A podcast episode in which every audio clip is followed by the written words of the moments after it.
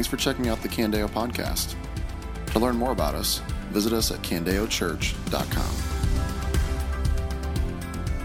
Well, good morning. Uh, we are continuing in our Sermon on the Mount series this morning. And uh, even within the Sermon on the Mount, uh, the last couple weeks going into this week is kind of like a mini series of sorts where Jesus tells us specifically how to give, how to pray, and then this morning, how to fast. So, I think if you were to ask Christians, what's the spiritual discipline that you wish you did more of? I think a lot of times the response I'd get to something like that is uh, prayer. I, I, just wish I, I prayed more. I've not really talked to Christians who are like, you know what, I kind of pray too much. I need to back off on that one. It's not typically a thing. But, but if you ask Christians, typically, what's the spiritual discipline you never do? My guess is the answer you would get is fasting. Now, what's interesting is fasting has actually been adopted in other forms in our culture today. And probably the most popular form uh, is wrestling, right? And, and cutting weight. And um, I, I know this might be shocking to you looking at my body type. I actually wasn't a wrestler in high school. Um, that wasn't my thing. But I had friends, have friends who were wrestlers. And uh, Stephen Jones, you know, in our elder meeting, he's like, man, uh, as a wrestler, he's like cutting weight. You get so hungry and thirsty. He goes, Jordan, I just like go to the drinking fountain and turn it on and just kind of like let the water come in and out, knowing I couldn't drink it, but it's just like the water just, just tasted so good. I had another, uh, actually, friend who was in uh, my salt company D group way back when, and um, I talked to him recently, and he said, Jordan, there was one time I, I mean, cutting weight. The next day I was weighing in. We were out of town. I was in this unfinished basement. It, I woke up in the middle of the night, freezing, hungry, thirsty. And he goes, Jordan, I went to the tank of the toilet, just let it fill up, and just like sucked it in and spit it back out, like just kept doing it. And he goes, Your mind goes to really weird places when you cut weight. I'm like, Yeah, sounds like it. Um, so, like, wrestling has adopted fasting, but also other religions have adopted fasting. April 2nd is coming up, which marks the beginning of Ramadan for the, for the Muslim community, where they'll fast during the daytime. The Hindus will, will typically fast during certain days of the month or year, and then also in the, tr- the Jewish tradition, specifically Yom Kippur. And for us as Christians, we definitely, I would say, if we think about it, in our tradition, we do have a category for this, right? And it's called Lent. And we are in the middle of Lent. And uh, typically people will say, I'm giving up blank for Lent, whether that's uh, chocolate, caffeine, obviously, most often it is meat. I was at Whiskey Road the other week, and they had a whole Lent menu that was like meatless food that, they, that you could have if you were on Lent. And so, I don't know if you do that. That's not something I did growing up, but my understanding uh, from people I've talked to who did that growing up, it, it felt more like an obligation than, than like a delight in the Lord. And I think if we're being honest this morning, Christians, and specifically Christians in America, we don't fast. It's, it's kind of a discipline that's disappeared in our life and in our Christian culture. And, it, and people will do it for different reasons. They won't fast for different reasons, whether they don't really know what it is, um, they don't see the value in it, or they just don't like doing it, so they don't do it. And if I'm being honest, of all the disciplines, I mean, I struggle with this at times. It's uncomfortable to hear your, you know, your stomach growling, to get the hunger pains, and you're going, why am I doing this? I just want some food. But Jesus in our text this morning says this.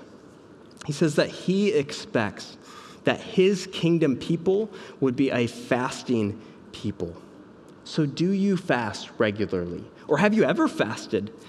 I actually really love that. Um, there, we could have, in this Sermon on the Mount series, combined prayer and fasting and just done it all last week. And, and you know probably talked to the majority about prayer and then real quick hit fasting. I actually love that we're giving a, a whole sermon to this. There's so much that even i'm learning right now. And and this is a great thing for me personally in this season of life. You know we just had our first uh, four and a half months ago, Asher, and boy, you want to throw a grenade in your spiritual disciplines, have a baby, right? I mean, I, this has kind of been like a reset button for me in my own personal walk with the Lord. Uh, and over the years, I've learned a lot about fasting from godly people like John Piper, Donald Whitney, Jon Tyson. And so I'm excited to open God's Word with you this morning. Uh, to see what God's word has to say about fasting, and then also maybe some other faithful saints. And so, if you have your Bible, go ahead and start turning, if you're not already there, to Matthew 6. And I actually just want to start off by camping on the first three words of this passage.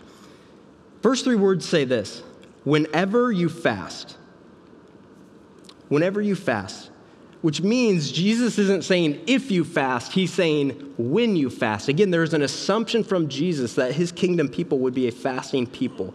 But because I, don't think fasting is really in our culture, in our water, I actually want to start off when, I, when we say whenever you fast, I want to I want to go, hey, let's build a foundation and say, what is fasting, first of all? Why do we fast? And then let's get to how we should or should not fast, which Jesus clearly lays out for us in this passage. So let's start off talking about what fasting is. So, what is fasting? I want to start by defining fasting for us. This is my best stab at it. Christian fasting is the voluntary act or practice of going without food for a certain period of time and for a specific spiritual purpose. Okay, so you can leave that slide up for you note takers. So it is, it is voluntary. Okay, so this isn't an arm twist from Jesus. This is the choice of a believer, but also it is fasting specifically from food. Now, there are other forms of fasting that Christians do, whether that's, again, like caffeine, social media, TV, and, and a lot of Christians would lump that under the big umbrella of Christian uh, fasting. I think that's fine because there's a lot of spiritual benefit from those things. But when you look at the scripture, the primary thrust when talking about fasting, it's talking about food. So that's going to be my focus this morning. And on top of that, I, I think it's also maybe saying um, food's not evil, right? We also see in God's word that food is a great gift. There's a time for fasting and a time for feasting. But I also think that our culture has this like strange infatuation with food right now. Maybe kind of like a straight up addiction at times. And so Jesus, I think, is going to press a nerve for us this morning that I would argue needs to get pressed a bit. Okay, so we're, we're talking specifically about food, and it's for a certain period of time. Okay, so whether that's over a meal, a day, a week, sometimes people do this for a month, if that's a predetermined set time, or you're saying, hey, I'm going to pray and fast until this prayer is answered one way or the other. It's a set period of time, and finally, it is for a spiritual purpose. This is an important concept uh, because in our, our health world today, right, one of the popular things right now is intermittent fasting, which I haven't done that. I've talked to people who have done that, and it sounds like there's great benefit. Um, you know, which quick side note, it's always kind of interesting to me when the secular world kind of like stumbles across biblical principles and then sees value in some of those things. It's almost like God knows what he's doing, right? But but I'm not talking this morning about a health plan called intermittent fasting where the purpose is solely physical. I am talking about Christian fasting where the purpose is spiritual. So, there's more I could say there, but that's essentially what fasting is. But I want to ask the more important question why do we fast? See, fasting isn't a religious to do list. It is not the end goal, it is a means to an end as Jake said a couple weeks ago, why we do what we do is just as, if not more important than what we do. Why we do what we do is just as, if not more important than what we do. So, why do believers fast? I want to give you three things, three thoughts. And the first, I think, is most important. Fasting shows that we value, desire, and long for God more than anything else in this world. Fasting shows that we value, desire, and long for God more than anything else in this world.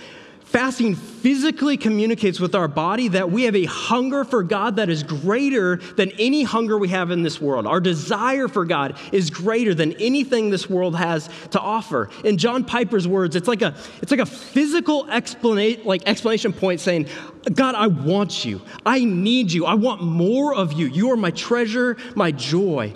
And on top of that, it, fasting, it declares with our body that we long for the return of our King. Fasting builds anticipation for the day when Jesus comes back and makes all things new.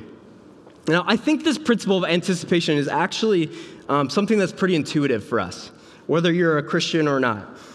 When we anticipate a big, delicious meal that's coming, we typically, what do we do? We typically eat less food leading up to it, right? Uh, so, one fun fact uh, about me and Casey is we love HuHot. Hoo Hot's kind of our jam. I have loved HuHot for a very long time. I actually remember one Valentine's Day, I asked Casey, I'm like, hey, we'll go anywhere in the Cedar Valley. I opened the whole playbook up. I'm like, any restaurant you want to go to, where do you want to go tonight for Valentine's Day? And she goes, I want to go to HuHot. And I looked at her and I thought, I love you so much. I love you so much. Asher, he is four and a half months old. He has already been to HuHot multiple times in his life, which I would argue is just good parenting, right? Proverbs 22 6 says, train up a child in the way he should go. When he's old, he won't depart from it. I would just say we're obeying God's word. So here's the deal though. I love HuHot. I want multiple plates at HuHot. So if I know I'm eating HuHot at dinner that night, I will eat like applesauce for lunch. That's it. I actually had HuHot uh, a couple weeks ago for lunch, and I intentionally ate less food in the morning in anticipation for the lunch meal that was coming. Similarly, Christians, we fast in anticipation of a greater meal that is to come. You see, when we go to the book of Revelation, in Revelation 18, we see the evil city of Babylon judged. And then you get to Revelation 19, and this celebration begins to happen as Jesus has conquered the evils of this world. And this is what Revelation 19 7 says Let us be glad, rejoice, and give him glory, because the marriage of the Lamb has come, and his bride has prepared herself. She was given fine linen to wear, bright and pure. For the fine linen represents the righteous acts of the saints. Then he said to me, Listen to this. Right Blessed are those invited to the marriage feast of the Lamb. He also said to me, These words of God are true. You see, when Jesus comes back for his bride, it will be celebrated with a marriage feast with the Lamb. Christian, that is the reality that we look forward to with incredible anticipation. There is one day when we will no longer fast, but rather we will feast with our risen King. And in the same way that I intentionally eat less food or abstain from food to get ready for HuHot, how much more at times do we need to fast from food here on earth in anticipation of a greater meal that is to come? So I think some of you this morning, you're going to hear that and go, man, I think I need to start fasting in anticipation of the greater meal that is to come. I think others of you, when you hear that, have a much different action step. Because you are not a Christian, because you have not put your faith and trust in Jesus Christ yet, your action step is simple put your trust in Jesus so that one day you can be a part of that feast. Now, I want to be um, actually pretty direct with you this morning if you're in that spot because the Bible is very direct and clear on these things. The reality is, if you are not in Christ, if you've not put your faith and trust in Him, the Bible says your path is not a great meal in heaven with Jesus, but rather a great judgment in hell with Satan. There is a sober reality to the gospel. We have to understand that Jesus is not with us here today because he went to that bloody cross and then rose from the grave and is now ascended to the right hand of the Father. And there he is today waiting for the day where he comes back to get his saints that he bought with his blood. And until that day, you have to understand there is an opportunity in front of you. If you have not yet put your faith and trust in Jesus Christ, an invitation to surrender your life to Him, believe in Jesus, and call Him Lord and King of your life, so that one day you can be a part also of that great wedding feast. So, why do we fast? Well, first, we value, desire, and long for God more than anything else in this world. We long for Him to come back. Second is this uh, fasting helps discern our hearts. It helps discern our hearts. This is also, I think, a pretty simple concept for us to understand. When you go without something that is necessary for your life, you learn a lot about yourself. I, I am telling you guys, I have learned more about myself in the last four and a half months of Asher being alive than the last four years of my life. When you go without sleep, you learn a lot about yourself. It's like looking in a mirror. And I am way more lazy, selfish, and angry than I ever thought. Like when he when he cries at 2 or 3 a.m. in the morning, I turn into just kind of like a big grumpy ogre. That's my, my primary response is anger and frustration which guys, what, what's Asher doing wrong? I know he's a sinner that needs the saving grace of Jesus, but when he's 10 weeks old and crying at 2 a.m., all he's communicating is, hey, mom and dad, if you could continue to feed me, you know, day and night so I could keep living, that'd be great. That, the problem's not with Asher, the problem's with my sinful heart. God is growing me. He, when, when I am deprived of sleep, He exposes thing in, things in my life, and my call is to identify those things exposed, repent of them, and run towards Jesus. In the same way, fasting, the lack of food, something we need in life, can have the same effect, can expose things in your life that you will need to repent of. Fasting will show you that you are still a broken sinner who needs Jesus. Fasting will expose what in this world really does have a grip on your heart. Fasting will show you ultimately what's at the bottom of your heart. And the hope is as those things get exposed, you would repent and you also would run to Jesus. So it shows we value God, it shows or helps discern our hearts. And finally, and this is important, fasting intensifies or strengthens our prayer life. Okay, so fasting again, it's not an arm twist, it's an opportunity to deepen our communion with our Father through prayer. When you look at the Old and New Testament, fasting and prayer were often interwoven together with this deep relationship. Now, when I say that though, here's what I don't mean. I don't mean that every time you fast, that God is going to all of a sudden answer your prayer exactly the way you wanted him to, or whatever, right? When you fast, it doesn't make God some kind of like genie in the bottle. Like Cody said last week, we align ourselves to God's will, not the other way around. But what I, what I mean when I say that, that it strengthens or intensifies our prayers, all I know is when I fast, I find myself praying more often and more deeply. I believe that there's power in prayer. And so when God gives us a pathway, pathway to intensify prayer, I say we take advantage of it. And because fasting is a, a, forgotten discipline in, I believe, the American church, I just think we're missing out on an opportunity. You know, I heard a quote from um, a believer who doesn't live in America, who actually lives in, in the persecuted church. Um, he was asked, What do you think about American Christianity? You know he said? So much food, so little power. Christian, fasting intensifies our prayer life. What an opportunity we have in front of us. So, there's a handful of reasons. Um, I could give you more. I think that's a good foundation because I want to move towards how we fast now, okay? So we've talked about, all right, whenever you fast, so when Jesus is talking about what does that mean? What is fasting? Why do we do it? Now let's move towards how should we fast. So go to verse 16. Jesus says, whenever you fast, don't be gloomy like the hypocrites, for they make their faces unattractive so that their fasting is obvious to people. Truly, I tell you, they have their reward. So, Jesus is going to start off by telling us how not to fast.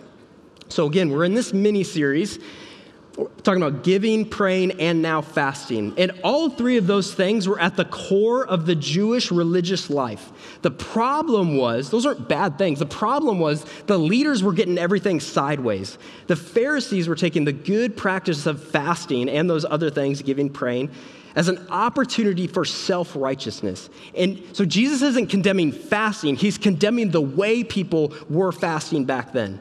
He said they're, they're gloomy like the hypocrites. Cody told us last week that hypocrite means actor. It's a theatrical performance. They would go around looking miserable and unhappy. They wouldn't bathe. They would put ashes on their head. Why? Because they wanted people to know, look what I am doing. Aren't you impressed? By my religiosity? Aren't you impressed by everything I'm doing for the Lord? And Jesus again is going, Yep, right thing, wrong motive. It's the right thing. You have horrible motives. Because their motive wasn't to honor God, their, their motive was to impress others, to get the praise from others. And Jesus says, Truly, I tell you, they have their reward, which Jesus has also said the last two weeks. And what he's saying is, Sure, they'll get their praise from a fickle crowd but they'll remain under the judgment of a holy God. They have their reward.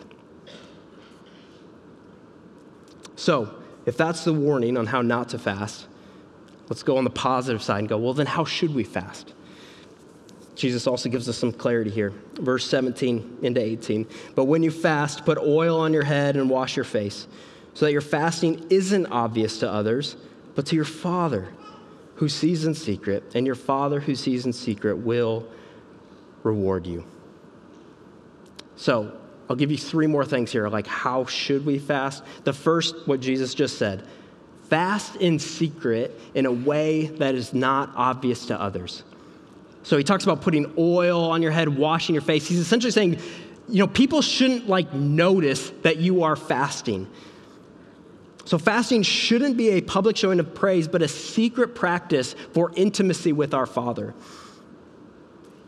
Very simply, when you fast, just act like it's another day, which I'm telling you guys, for me, it's tough. Again, with this discipline, there's a strong temptation. I want people to know that I'm fasting. Aren't you seeing what I'm doing?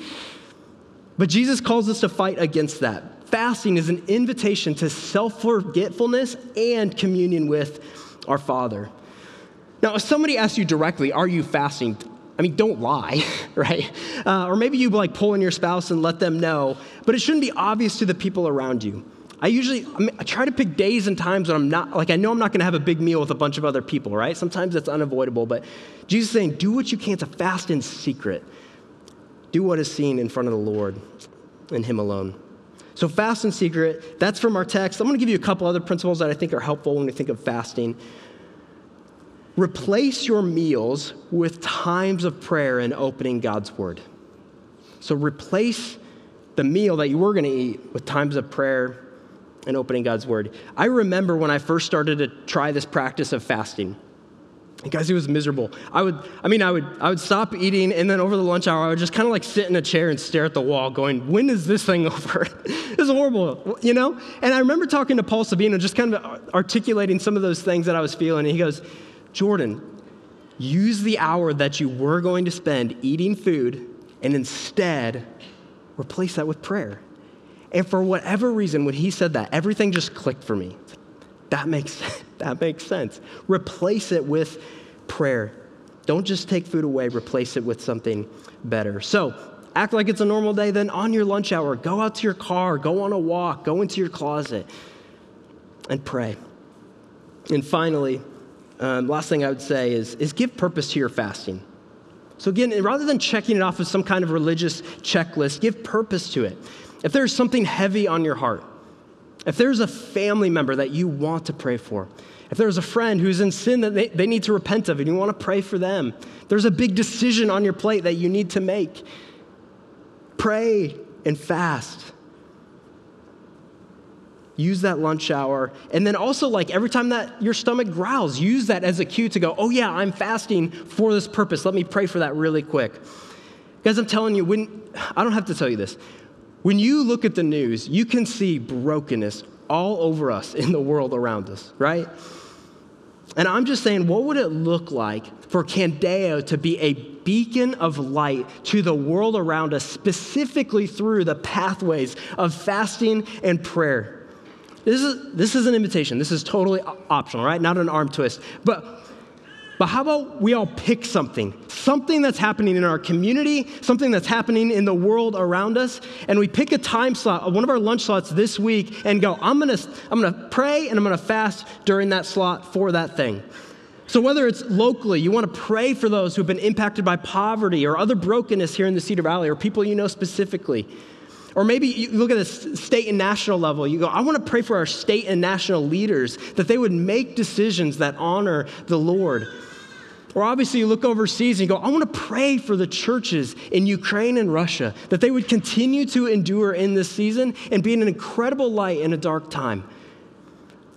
I don't know about you, but I believe in the power of prayer. So I just, I just imagine what it would look like for us as a church to start an underground movement of prayer and fasting that would push back the darkness in this world with the light of Christ.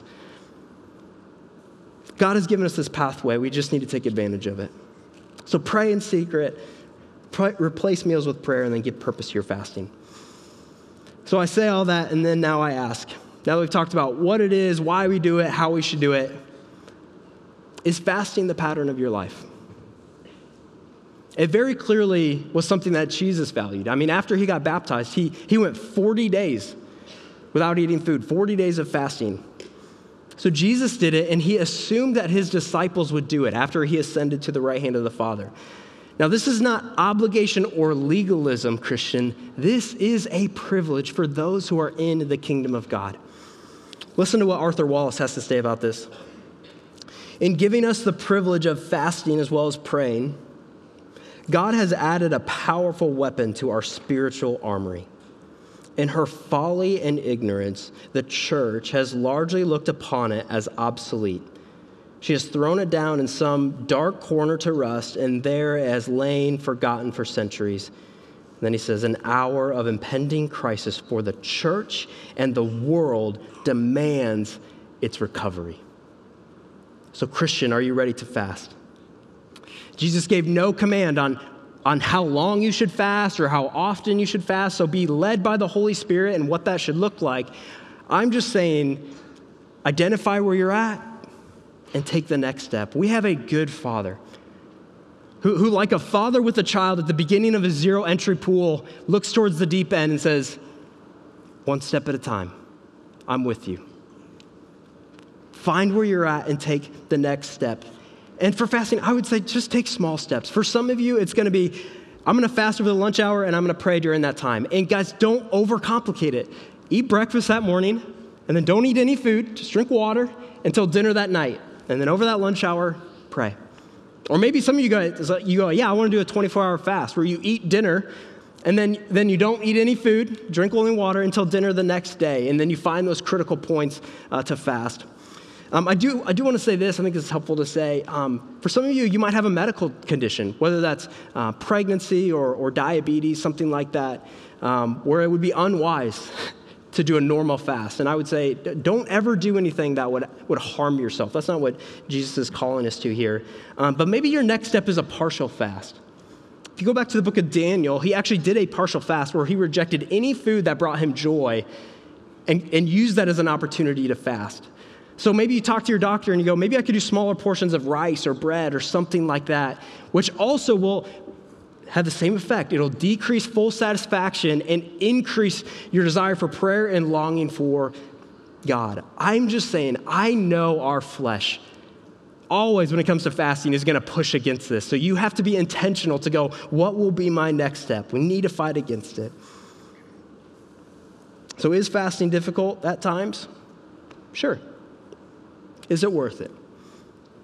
I'd argue more than you'll ever know.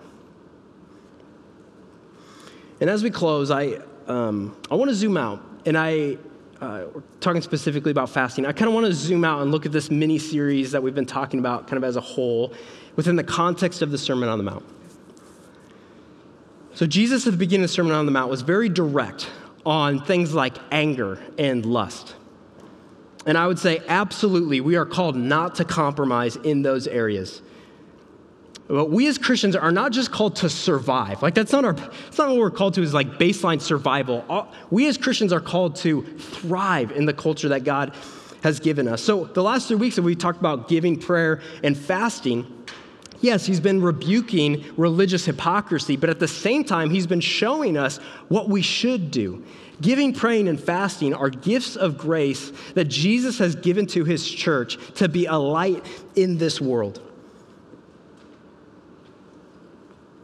You have the opportunity, just like me right now, in this season of life, to hit the reset button and go, what am I, how am I going to give myself to these three things in a way that would honor Jesus? And my hope as we do this collectively as a church is to turn the Cedar Valley and the world upside down in the name of Jesus. I, uh, I read a book uh, this summer called Beautiful Resistance uh, by Jon Tyson, and in it he shared a story of Dietrich Bonhoeffer that I haven't forgot since, and I think will probably stick with me the rest of my life. If you are unfamiliar with Dietrich Bonhoeffer, he was an influential Christian during World War II. Uh, he fought against the evils of Hitler, and as we know, I mean, you want to talk about Hitler and the impact he had on the world. Some of the most horrific accounts of all world history happened in that time as uh, millions of Jews uh, were slaughtered in the Holocaust. But you might not know this. Um, the, the evil that was happening wasn't just like outside the church walls, there was also compromise happening within the church walls. The church was starting to give their allegiance to Hitler rather than to King Jesus. And Bonhoeffer called this out. He said Hitler did not merely want to rule Germany politically, rather, he wanted to control the hearts and souls of its citizens. So, in resistance to that, Bonhoeffer and a group of other faithful saints started something that was called the Confessing Church. And the Confessing Church was going to have a high allegiance to King Jesus over and above everything else. And they, they saw a need for, for stronger training, stronger resistance to what was happening to the world around them. So, in a rural town of Finkenwald, in a large empty house, they started an underground seminary. And I brought a picture, you know, of the students there with Bonhoeffer. You know, it's interesting, this seminary was not for the faint of heart. Um, Bonhoeffer demanded a high level of discipline and accountability. There was a level of intensity. But his students again knew that their allegiance was to, to Jesus and him alone, despite the cost. And, and unfortunately, the cost was great. Um, actually, a lot of these students ended up getting arrested by the Gestapo at one point. But as Bonhoeffer was starting the seminary, as, as the ball was getting rolling, his friends um, started to question what he was doing and some of the tactics he was using. They were starting to say, like, aren't what you doing, like, is what you're doing, Dietrich, is, isn't it a little over the top? Like, aren't you taking this too far? Isn't this a little too intense what you're doing with your students? And at one point, uh, one of his friends, Wilhelm Niesel, came up from Berlin to, to specifically visit with Bonhoeffer about these concerns that him and some of the other Bonhoeffer's friends were having. So, in response to that, Bonhoeffer took Wilhelm on a rowing trip to Oder Sound. And one author described what happened next in this way When the two rowers reached the far shore, Bonhoeffer and Niesel, up on a small hill, to a clearing from which they could see in the distance a vast field and the runways of a nearby squadron. German fighter planes were taking off and landing, and soldiers moved hurriedly in purposeful patterns like so many ants. Bonhoeffer spoke of a new generation of Germans in training whose disciplines were formed for a kingdom of hardness and cruelty. It would be necessary, he explained, to propose a superior discipline if the Nazis were to be defeated. And he said, You have to be stronger than these tormentors that you find everywhere today. Bonhoeffer was convinced that his training at Finkenwald Seminary needed to be superior to that of Hitler with his German troops.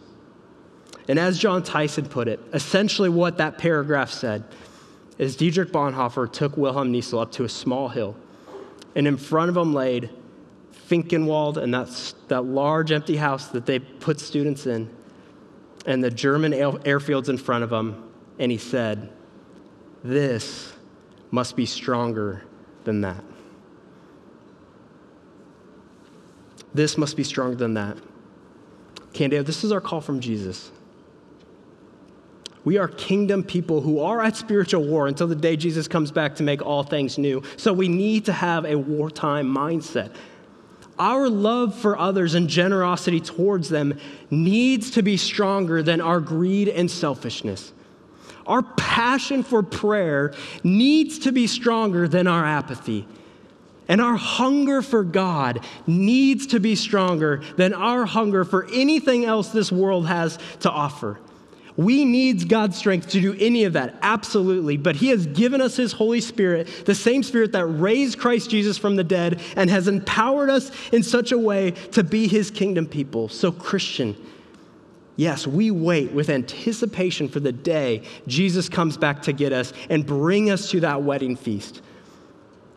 But until that day, as we wait, my prayer is that we would have a desire and hunger for God that is stronger than anything this world has to offer.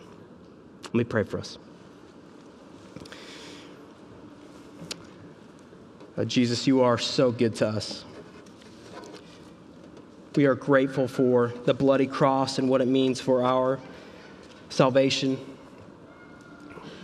We're grateful that um, there's a reality that you, your work has been accomplished on the cross and the empty tomb, but um, you still haven't come back yet. And we do. We, we wait with anticipation for that day to come back. But as we wait, would we anticipate that day the way you call us to?